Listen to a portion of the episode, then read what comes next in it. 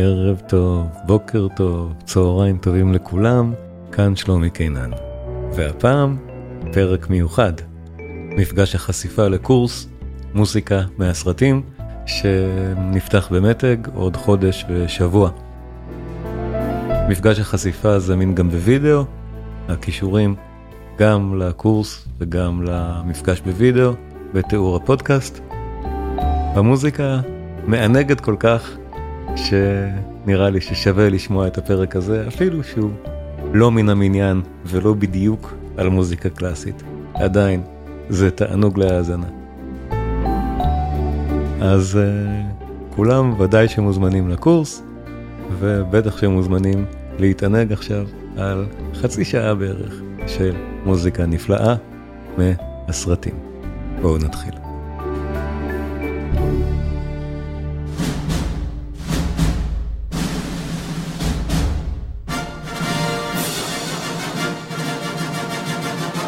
אני רואה פה כמה שכבר היו בכמה קורסים שלי וגם מכירים את, ה, את הז'אנר, יודעים איך זה, אז ה, הסדרה הזאת אנחנו מתחילים, ב, זה שישה מפגשים, אנחנו מתחילים ביום שני, ב-26 ל-12, בשעה 5, וימי שני, שישה ימי שני נהדרים, יהיה מפגש בונוס, מפגש שביעי גם, וגם כרגיל, מי שהיה בקורסים שלי כבר מכיר שיהיו הרבה מאוד תכנים נוספים, ותכנים נלווים, וסרטים, והרבה מאוד שמחה.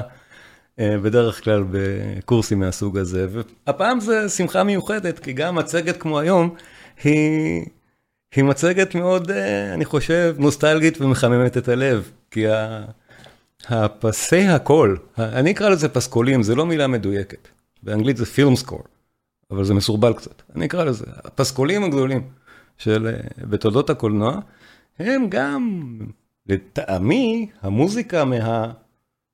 מעולות שנכתבו במאה ה-20 לצד כל המלחינים הגדולים. אני עד כדי כך מעריך את זה כיצירת אומנות נשגבת בזכות עצמה. ואחת הדוגמאות הנהדרות, אמ, וגם רואים את זה, מי שמזהה כבר את התמונה של ה... שרואים, שרואים לצידי כאן ב... על המסך, אז כן, זה לא סתם אחד מהסרטים הגדולים בהיסטוריה, הסנדק והסנדק 2. יש אתר באינטרנט, IMDb זה נקרא, שמדרג את, ה, את הסרטים הגדולים בהיסטוריה, אז זה במקום הראשון, הסנדק. זה לא צירוף מקרים שהפסקול שלו הוא גם, לדעתי, יכול היה להיות המקום הראשון בהיסטוריה. האומנות הענקית הזאת נמשכת זו לזו. אז במקרים של הפסקולים הנהדרים האלה, מי לא מכיר ואוהב את זה? נינו רוטה? הסנדק. Dove vai?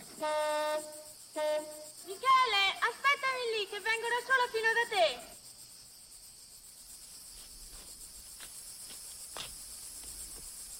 No! No, Bologna!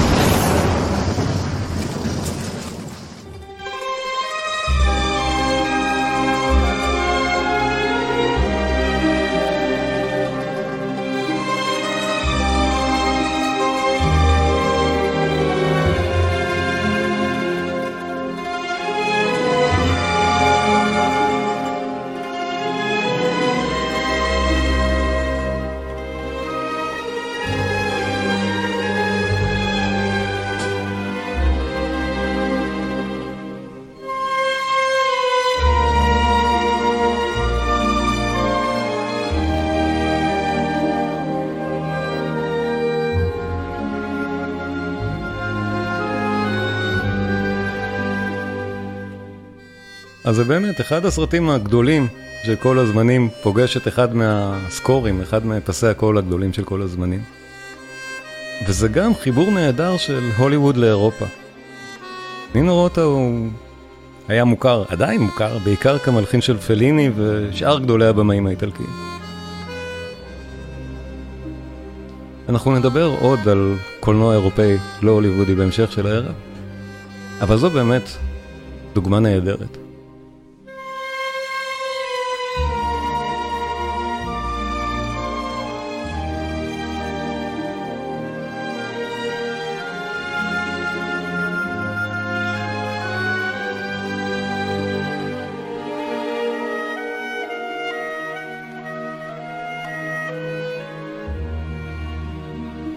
במפגש אנחנו נשמע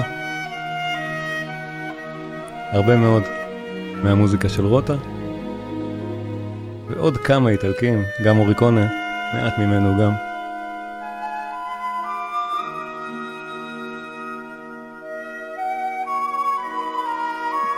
אבל אני חושב שגם להיזכר בסרטים הנהדרים האלה, יש לזה ערך כשלעצמו. המוזיקה הזאת,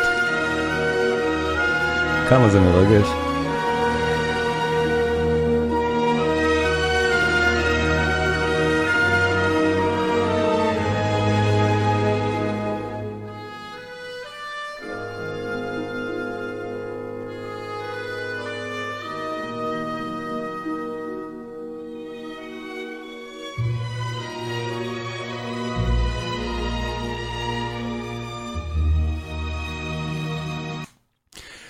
זה לא אפילו הקטע אולי הכי מרגש מתוך הסנדק, יש uh, גם את ואלס הסנדק, שאותו אני רוצה שנשמע בביצוע סימפוני בכלל, כי המוזיקה הקולנועית הזאת זוכה לחיים סימפוניים, חיים, uh, חיים, חיים משל עצמה כמוזיקה. הרי אנחנו, ברור, אנחנו שומעים את זה פעם אחת, ברור, זה עד כדי כך חזק. אז כן, הסוויטות הסימפוניות לסוגיהן של הסנדק, של הגודפאדר, מבוצעות בכל רחבי העולם בתזמורות. דוגמה נהדרת אה, ואלס הסנדק, דיסק מאוד מומלץ, נראה אותו, ריקרדו מוטי ולסקאלה, מנגנים. מבחר של קטעים של נינו רוטה, לא רק מהסנדק, גם ממבחר סרטי פליני ועוד כמה. עוד מוזיקה נהדרת, ואלס הסנדק.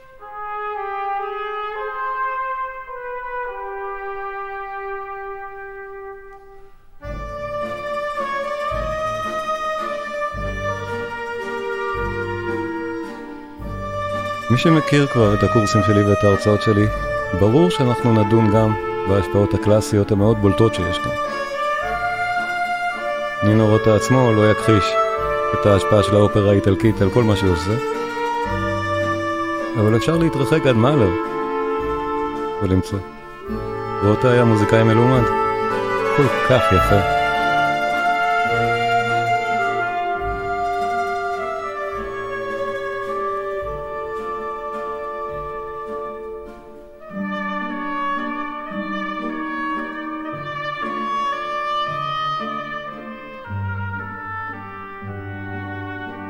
וכשהמוזיקה הזאת באמת מבוצעת על ידי תזמורות מהטובות בעולם, עם המנצחים הנהדרים בעולם, היא גם מקבלת את החיים האלה משל עצמה, והופכת להיות מהרגעים הנפלאים והנשגבים של המוזיקה של המאה ה-20 לצד גדולי המלחינים שלא הלחינו דווקא לסרטים.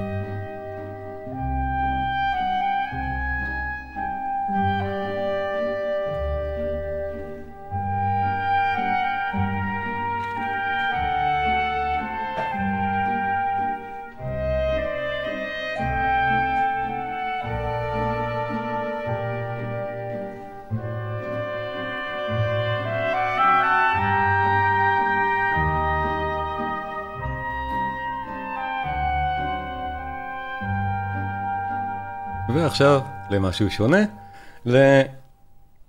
למפגש השני אנחנו נדבר על עוד אחד מהאבות המייסדים של הקולנוע ההוליוודי הפעם, על ברנרד הרמן, וכמה דוגמאות ממבחר סרטי היצ'קוק שלו, שאחד מהמפורסמים שבהם, סייקו. אנחנו מבחינים מיד בלייט מוטיב הזה של דקירות הסכין המאוד ידועות, שתבואנה אחר כך בסצנה המאוד ידועה. ברנרד הרמן, עוד אחד מגדולי המלחינים של המוזיקה ההוליוודית.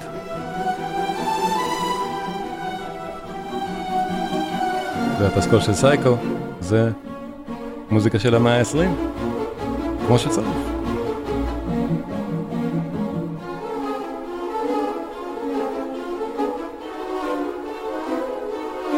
השפעות מאוד בולטות, מאוד ברורות של גדולי המלחינים של המאה. והרמן עצמו מאוד השפיע בהיותו צומת מרכזית של המוזיקה של המאה ה-20.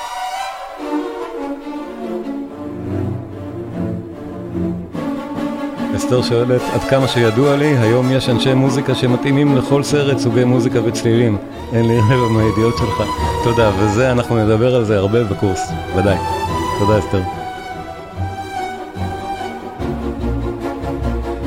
שמנו לב ללייט מוטיב הזה, נכון? של הדקירות סכין. כך בונים באמת לייט מוטיב במוזיקה. ועוד מעט אנחנו נראה את עוד אחד מהגדולי הבנייה של הלייט מוטיבים, אבל אני רוצה לדלג לסצנה המאוד מפורסמת והמפחידה שמי מכם שרגיש לזה יודע כבר מה זה הסצנה המפורסמת מסייקו. שמתבססת באמת על המוטיב ששמענו עכשיו במוזיקת הנושא המפורסמת. אז סצנת המקלחת הידועה והסכין.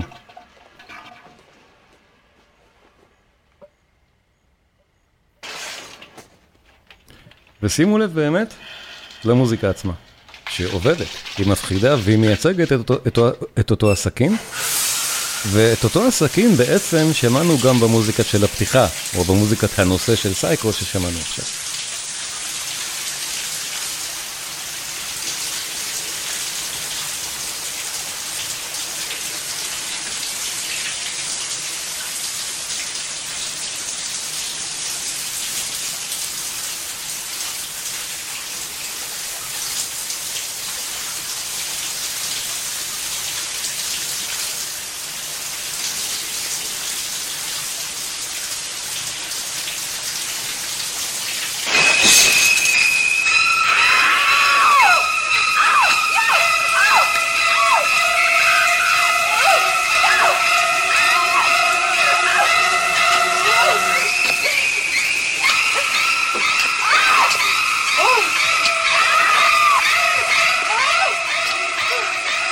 הסצנה באמת מפחידה.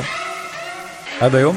והמוזיקה מבוססת באמת, במקרה הזה ברנרד הרמן יודע מצוין ומכיר מצוין מוזיקה, וביסס את זה על סצנה זהה, או לא סצנה זהה, אבל על העניין הזה של הנושא של הסכין, שהמכשף ויינמונן תוקע לעצמו ברגל, בפואמה הסימפונית של סיבליוס, בת פוכיולה. זה פשוט אותו רעיון.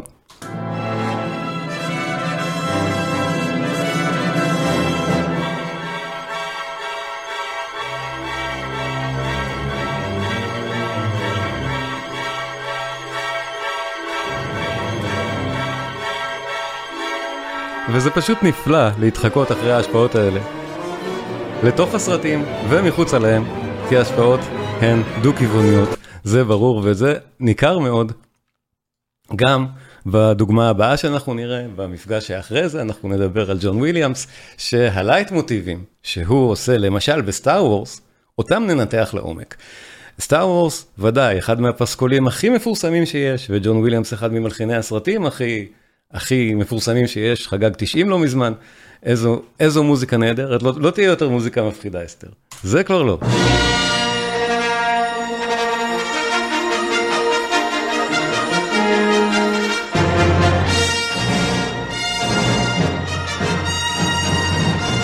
המוזיקה של מלחמת הכוכבים, של סטאר וורס, באמת, אחד מגדולי הפסקולים של כל הזמנים. ושוב, אחד מגדולי הסרטים, גדול, גדולת הטרילוגיות, או מה שלא יהיה, מלחמת הכוכבים, כל הסופרלטיבים האפשריים.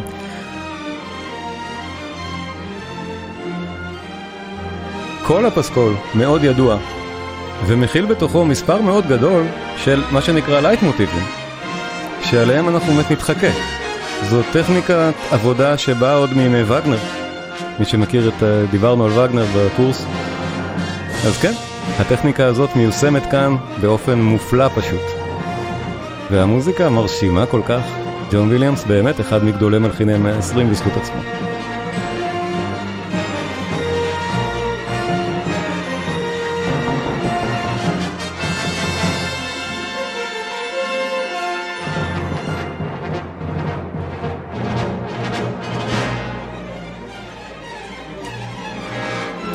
אז הדוגמה המאוד מפורסמת ללייט מוטיב מתוך סטאר וורס, זה כמובן דארט ויידר.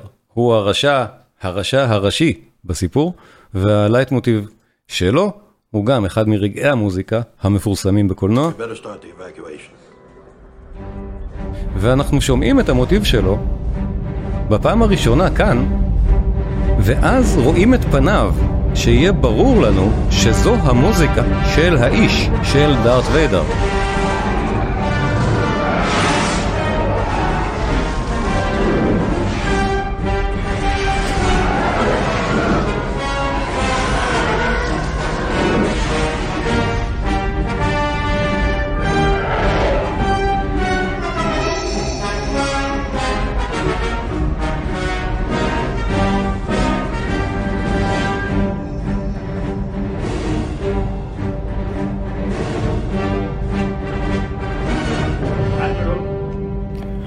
זו באמת טכניקה וגנריאנית של לייטמוטיב, גם המוזיקה מצלצלת, סגנונית מעט וגנריאנית, יש להודות, ג'ון וויליאמס מאוד אוהב את זה, אבל אה, המוטיב הזה באמת כל כך אפקטיבי ולאורך כל העלילה מייצג את אותו רשע, את דארט ויידר, עד שבנקודת השיא של, ה, של, ה, של הטרילוגיה, שבה הגיבור הטוב, לוק סקייווקר, מגלה שדארט ויידר זה בעצם אביו, בשביל להראות לנו את גודל המשבר הפסיכולוגי שעובר על לוק סקייווקר עם התגלית הזאת, המוטיב של דארט ויידר מנוגן דווקא על הדמות של לוק סקייווקר. בשביל שנבין עד כמה הוא במשבר באמצעות המוזיקה, באמצעות המוטיב שכבר בוסס. זה רגע מכונן מאוד מאוד חזק, שימו לב.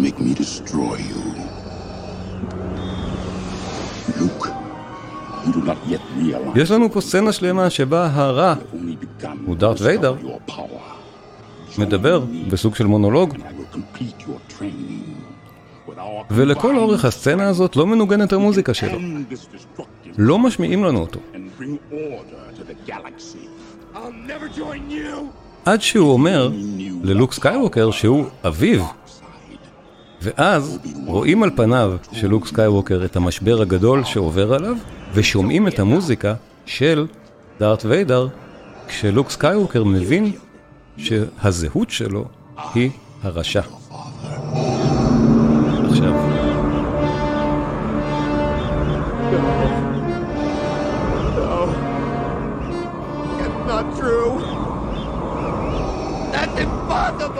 אז זה יהיה באמת ניתוח מרתק של הלייטמוטיבים. ב Star Wars יש שלל של לייטמוטיבים כולם נהדרים, כולם נפלאים לניתוח, ובמפגש שאחר כך אנחנו נסטה מעט לקולנוע הסובייטי. אה, דיברנו על זה מעט לפני ההרצאה, ושווה להזכיר כמה מגדולי המלחינים של המאה ה-20, שנחשבים באמת גדולי מלחיני המאה ה-20 בכל פרמטר, היו סובייטים, היו רוסים, ונאלצו להלחין לקולנוע הסובייטי. עכשיו, אני לא בטוח שאפילו נאלצו תהיה המילה הנכונה, כי למשל כאן, ב Lieutenant קיז'ה, פרוקופייב לא היה מאולץ, אלא מאוד נהנה מהאתגר של להלחין לקולנוע. הקטע, אחד מהקטעים, שוב, המפורסמים אני חושב של פרוקופייב, נולדו בסרט הזה.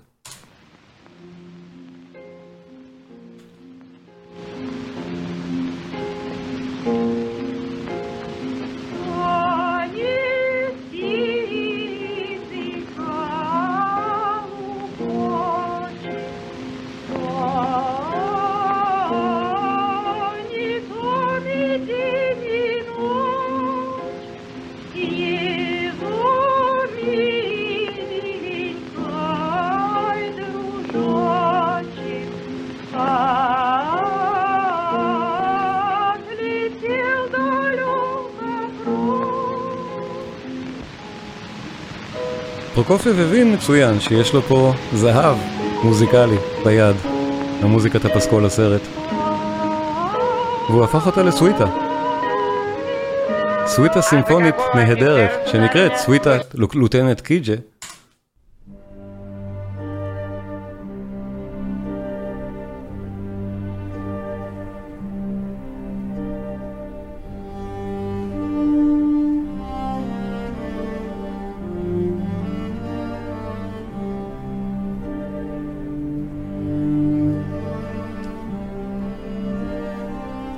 סרט משנות ה-30. האיכות הטכנית שלו לדעתי ממש מקשה על צפייה. אלכסנדר נבסקי, סרט יותר מאוחר, שעליו אנחנו נדבר במפגש, שבו אפשר לצפות, וגם לא פרוקופי וילחין באופן מאוד מפורסם את המוזיקה. אני אראה איזה הקלטה אנחנו שומעים.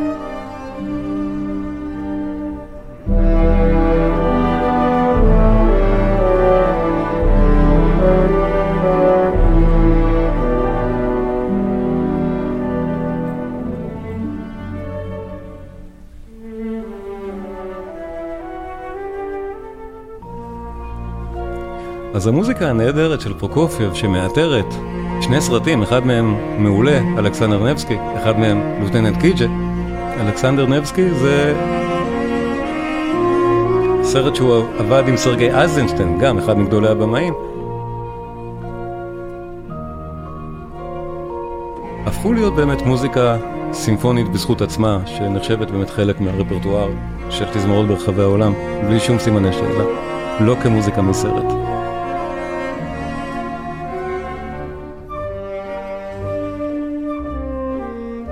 ייתכן שאתם מכירים גם את המוזיקה הזאת, את הלחן היפהפה הזה, גם משיר של סטינג, שנקרא Russians.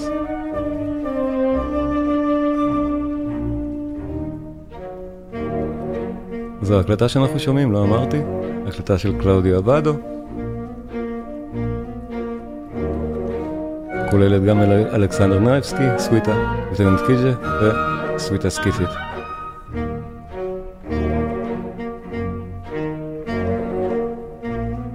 מקוצר זמן לא נשמע את כל הפרק, אבל רק אני אזכיר שסטינג, הזמר סטינג עשה לזה אדפטציה נהדרת. המוזיקה הזאת באמת מתפשטת הרבה הרבה מעבר לקולנוע שעבורה היא נוצרה. הגרסה של סטינג, נשמע אותה מהרגע שבה הוא מצטט את פרוקופייב.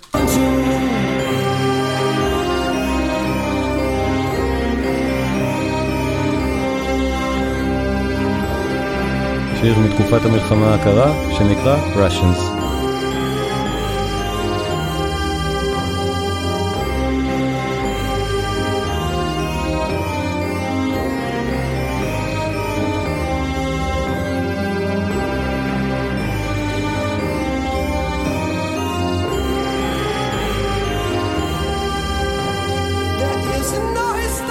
זהו, כאמור, פרוקופייב לא היה המלחין היחיד שגויס לקולנוע הסובייטי, הסובייטי ובמקרה של שוסטקוביץ', אה, המצב של שוסטקוביץ' הוא גם צעיר מפרוקופייב, אה, היה הרבה יותר קשה, שוסטקוביץ' אולץ להלחין יותר, יותר מ-40 סרטים כנראה, כמה בדיוק אנחנו אפילו לא יודעים, אבל יותר מ-40.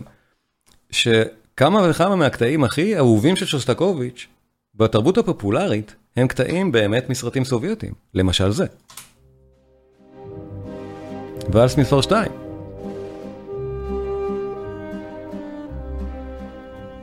הקטע המלבב הזה, שאנחנו שומעים עכשיו באמת בביצוע סימפוני, לא מתוך הסרט הסובייטי העלום שלשמו הוא כנראה נכתב.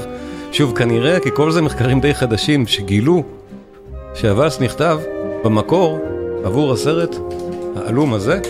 זו הכרזה שלו, מי שקורא רוסית. נקרא The First Echelon. זאת לא הגרסה שהייתה לסרט.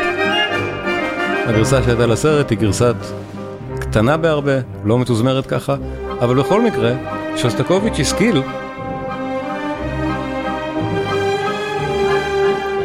לאגד את המוזיקה הזאת מכמה סרטים שלו לתוך סוויטות תזמורתיות. שהוואלס ניסר 2 הוא אחד מתוך אותן הסוויטות.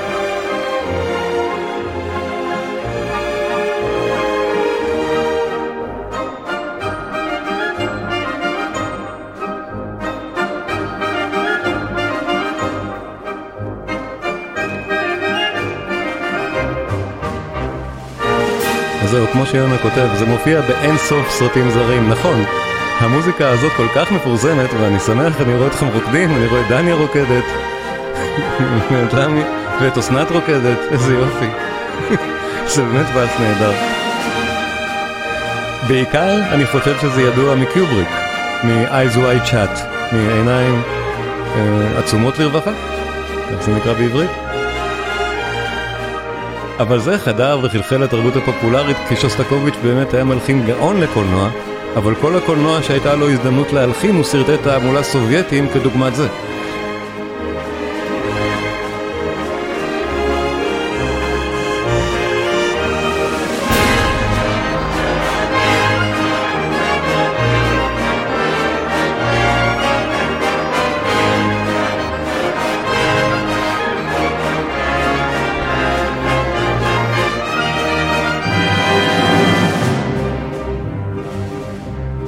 ההקלטה שאנחנו שומעים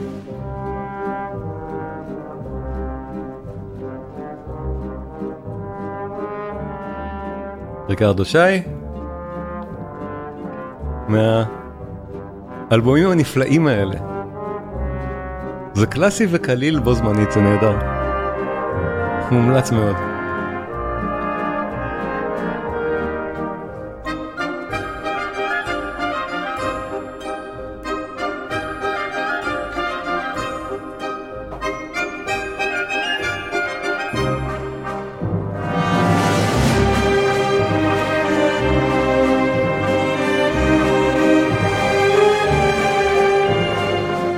הכינוי ג'אז אלבום בא מהכינוי של הסוויטות, סוויטת הג'אז מספר 1 ו-2. בסוף מסתבר שהוואלס הזה הוא מסוויטה אחרת, אבל זה לא משנה. הסיבה ששוסטקוביץ' כינה את הדברים האלה ג'אז, זה בגלל שהוא לא הכיר מספיק טוב מוזיקה אמריקאית ורוסית. זה נהדר.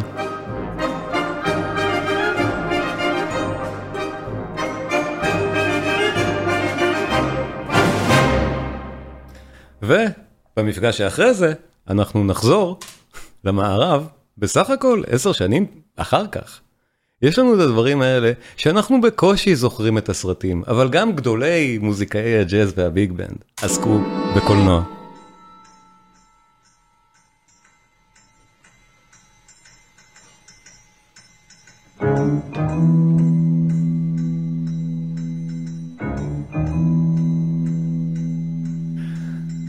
יש כמה דברים בקולנוע שאנחנו זוכרים מהמוזיקה ולא זוכרים בכלל את הסרט.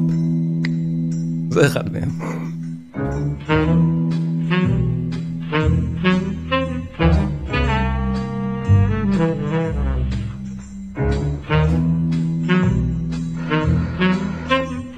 אז גם, גם הנרי מנזיני, ואני אחלוק את המפגש של הנרי מנזיני, נחלוק עם עוד אחד, עם ללו שיפרים, תכף נדבר גם עליו. אבל כן, מגדולי מוזיקאי הג'אז והביג בנד שעשו עוד הרבה מאוד דברים, אבל העשייה הקולנועית שלהם שווה, שווה דיבור בזכות עצמו.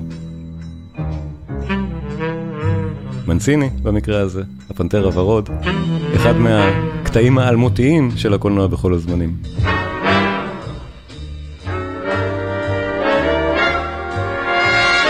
תודה, תודה רבה רוזה.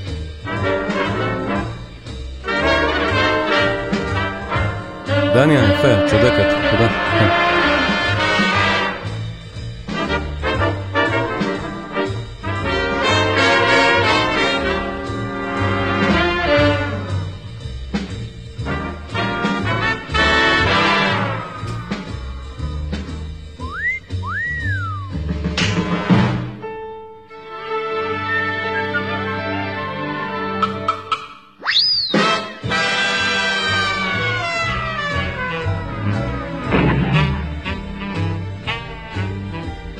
לגבי מחיר הקורס ופרטים הרשמה, להרשמה, זה פשוט באתר מתג, לגבי השאלות בצ'אט.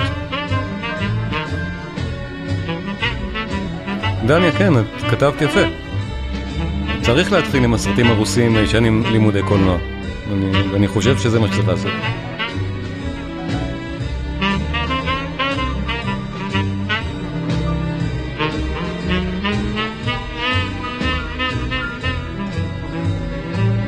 אז הנרי מנסיני, גם הוא אחד מגדולי המלחינים, מלחיני הקולנוע בכל הזמנים שלזכותו עומדים הרבה מאוד לעיתים, זה רק אחד מהם. הרבה מאוד מהם זכירים יותר מהסרטים, חלק זכירים כמו הסרטים, ארוחת בוקר בטיפניז למשל.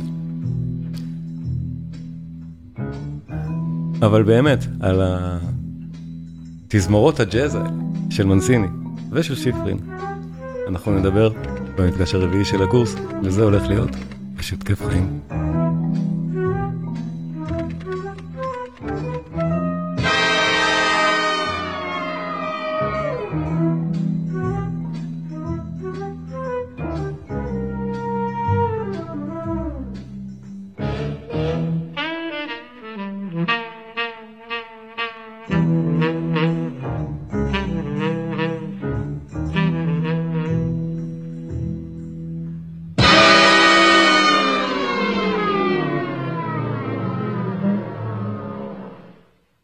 מלחין באמת נהדר שנדבר עליו זה ארגנטינאי, ללו שיפרין.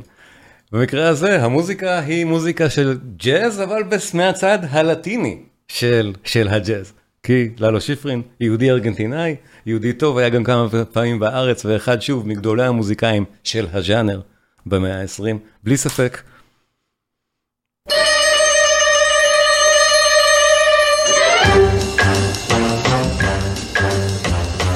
ללו שיפרין, משימה בלתי אפשרית. שימו לב שזו מוזיקה לטינית, אנחנו תכף, אני אסביר גם למה.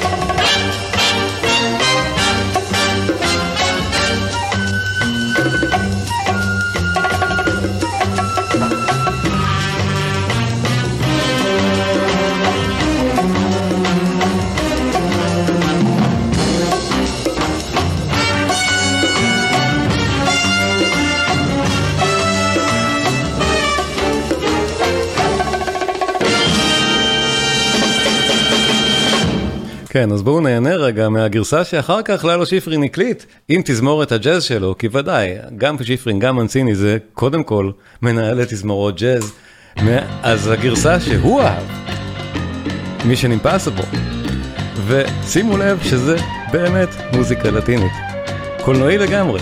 אבל כל התזמור הזה, כלי ההקשה, נכון? כל הסוג הזה של הברס, של כלי הנשיפה ממתכת, זה נהדר, ובכלל, גם ג'אז, ובוודאי שמוזיקה לטינית, ההשפעה ההוליוודית שלהם על פסי קול היא אדירה.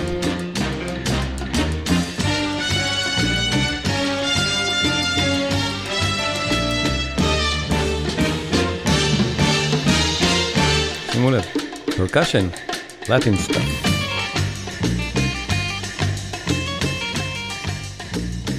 אז כן, מנסיני ושיפרין, ועוד כמה, יהיו הנושא העיקרי שלנו במפגש החמישי, ואנחנו נסיים באמת, אני חושב ברגע הכי אולי נוסטלגי של היום, כי אי אפשר שלא לדבר מעט גם על, אה, על musicals בקורס מהסוג הזה, בטח של musicals בקולנוע, ובחרתי נת, אה, לתת ניתוח, ניתוח די מלא של ה musical, אני חושב, מהאהובים בקולנוע שיש.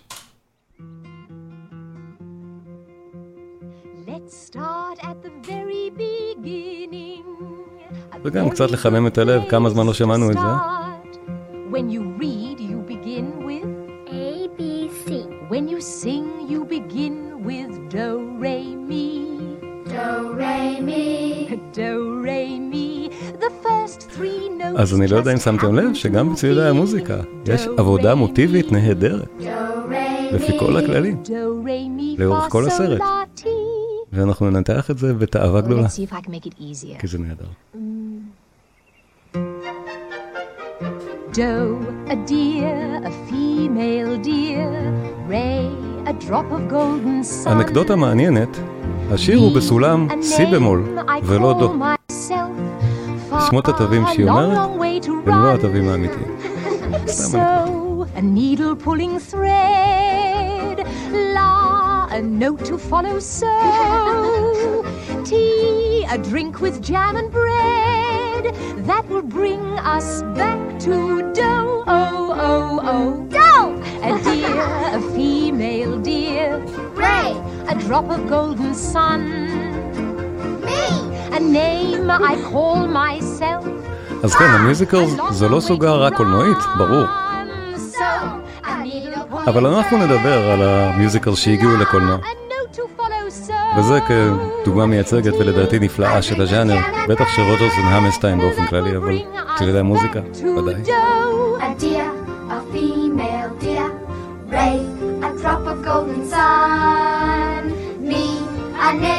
I call myself, far, a long, long way יאנה שמעה את זה הבוקר עם הנפדים, נהדר.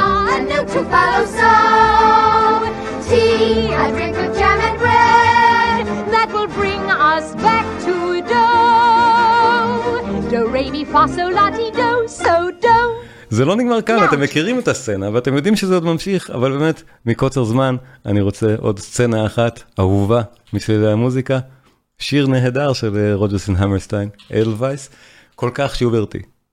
בוא נודה. Why didn't you tell me? What? To bring along my harmonica. אחד מהיפים. פשוט ככה.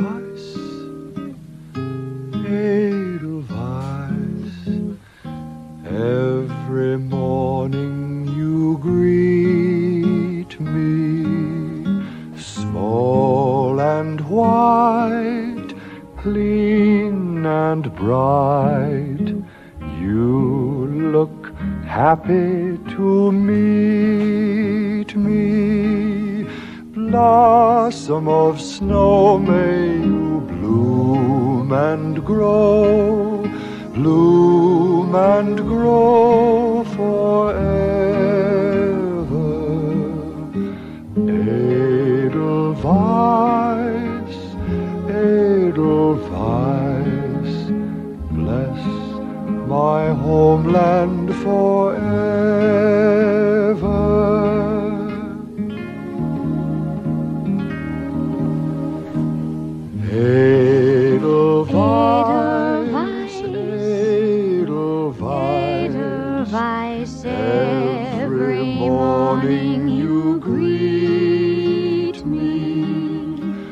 small and white, clean and bright. clean and bright, You you look happy to meet me. Blossom of snow, may you bloom and grow, bloom and grow forever.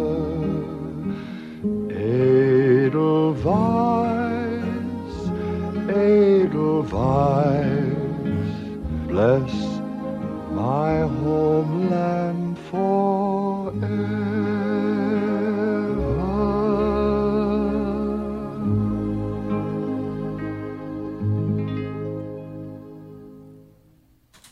תודה רבה.